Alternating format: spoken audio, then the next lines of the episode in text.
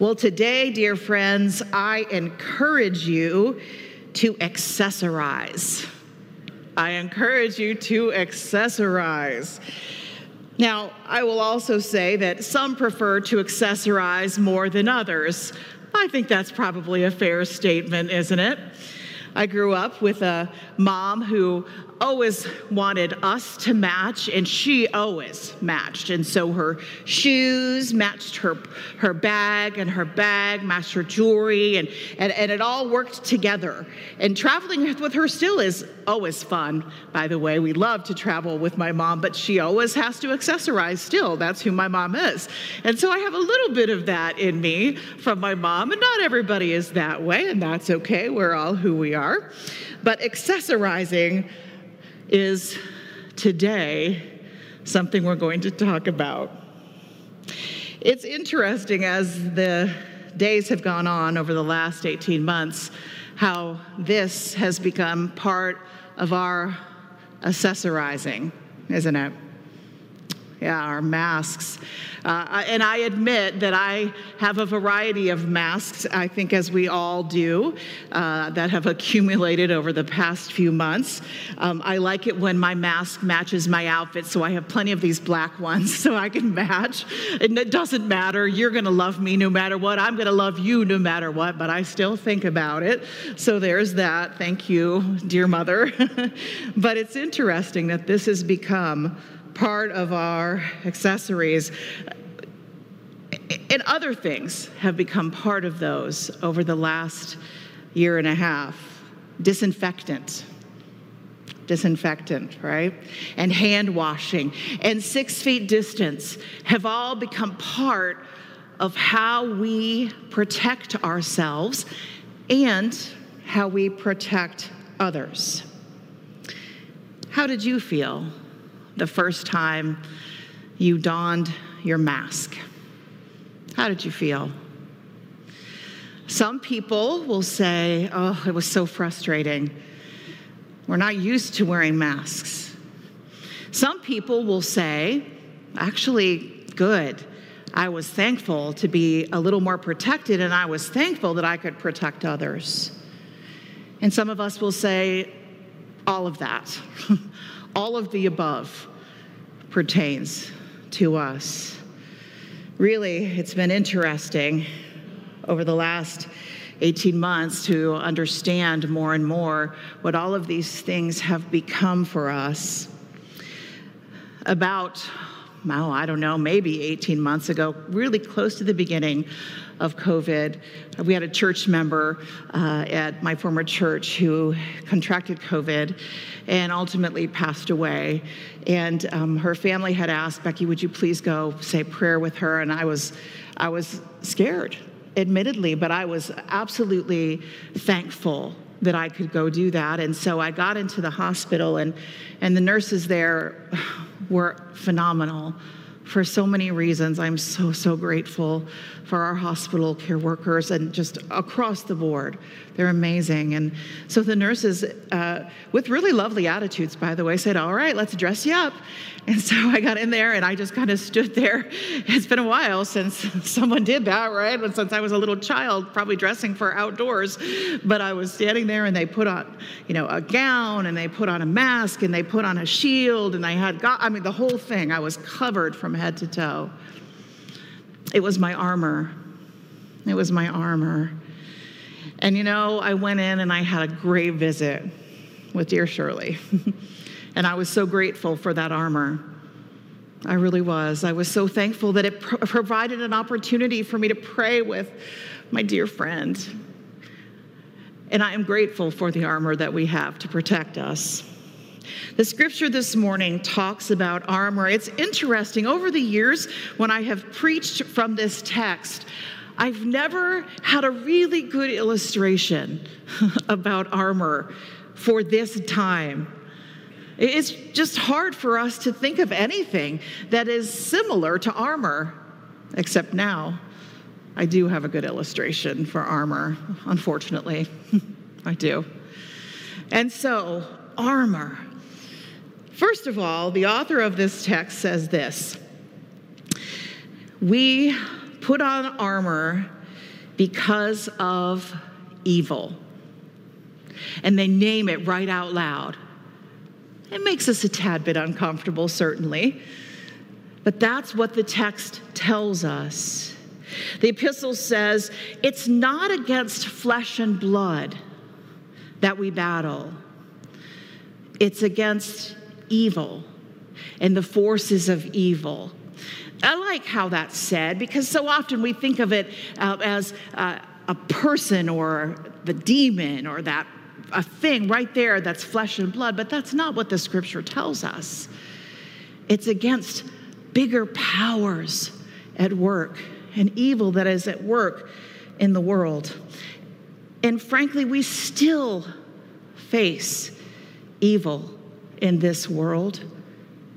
I could name some of the evil that I think of, and I suspect you could join me in naming some evil as well.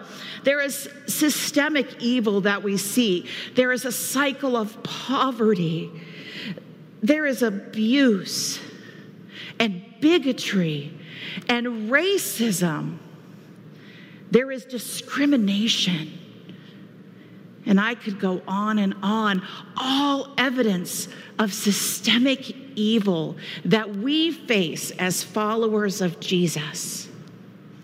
And the scripture today tells us how we are to come against these things, how we are to move as followers of Jesus against these forms of evil. God's armor is to protect us and, yes, to arm us. As we gathered together to talk about the scripture on Tuesday morning, I admitted, as well as a few of us admitted, our discomfort with armor language. It, it, it makes us feel uncomfortable to talk about. Uh, the weapons and weaponizing Christianity, and that's, that feels very uncomfortable to us. However, we need to remind ourselves always when we study the scripture that it is written in a specific context. And this has a historical context that we need to understand.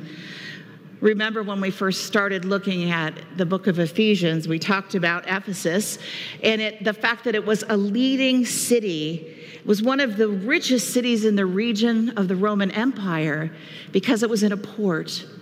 And so much trading happened in that city.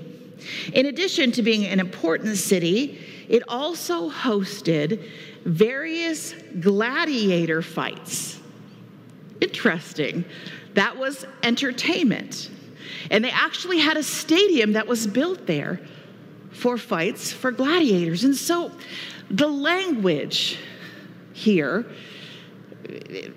makes a little bit more sense because the folks here in this region would have understood what Roman soldiers' armor looked like. For them, that would have been something that they knew. And so it, it, makes sense to hear it in that way, even though for us it's awfully hard. But let me pull out what the scripture says, and then we're just going to look at it very briefly. The things that help us the items that help us come against the evil that we have in the world. And it says this protection and arming comes from truth. I can agree with that. Truth, righteousness, peace, faith, salvation, and the Spirit, which is interpreted here as the Word of God. Now, we can put on the armor of God. And how do we do that? I loved how Gwen described that and Wonder Woman's armor. I loved that. And so, uh, and I had a Bible teacher years ago who said that every morning she would pray on the armor of God. And so she would, as she was getting dressed and putting on her accessories, she would also pray about all those different parts of the armor of God that she would put on as she faced the day. I think that's a nice way to think of it. So let's take a look at those, will you? So, number one, it says this fasten the belt of truth around your waist. The belt of truth would have been something that held everything together. And in the belt, there would have been all sorts of tools and weapons. We are to put on the belt of truth. Truth helps us come against evil. It certainly does. The truth is this we believe that God's love is for everyone. Absolutely. The truth is this that God cares for all of us, and justice is important for us all. Truth is part of our armor. Number two, put on the breastplate of righteousness. Again, justice. A breastplate protects the vital organs, especially our heart. Put on the breastplate of righteousness. So often, the word righteousness these days is thought of in a negative way. Someone who acts righteous is someone who acts, maybe we might say the words holier than thou. And we don't like that idea. But ultimately, the term righteous is not meant to be negative. It's meant to be someone who lives faithfully, someone who lives and follows Christ, a righteous life. You live right, right? So we, we follow Jesus, and that becomes a breastplate to protect our hearts. Number three is this for shoes, put on peace. It's really easy when we are coming up against forces of evil to not want to walk in peace. but we are told to approach all of this with peace. We approach in peace. Number four is the shield. Pick up the shield of faith with which you are able to quench all the flaming arrows of the evil one. Have you ever thought of that? That your faith, your faith is a shield. Your faith is protecting. Your faith helps save you. Your faith. Number five is the helmet of salvation. Isn't it interesting that this scripture talks about salvation as being part of what we shall put on our heads, which protects our thinking? Salvation protects how we think. I love that, and I find it quite fascinating.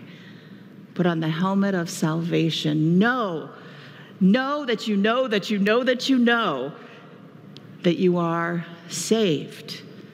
You have been forgiven, redeemed by Jesus, and you walk in that salvation.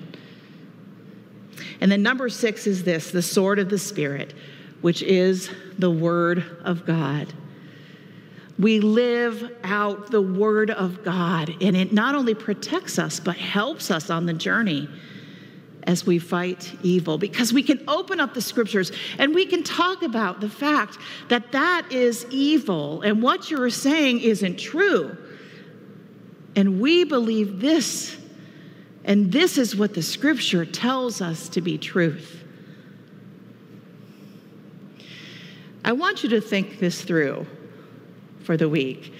It's a lot. All of these, these items, takes a while to process, and it may have been a while since you've heard about the armor of God. And then I ask you this question as well, something I want you to ponder a bit. What is your favorite? Which one of these things jumped out at you that you want to think about a little bit more? Mine happens to be the gospel of peace, approaching in peace approaching in peace as we move through this world. Dear friends, this week I encourage you to accessorize. Thanks be to God. Amen.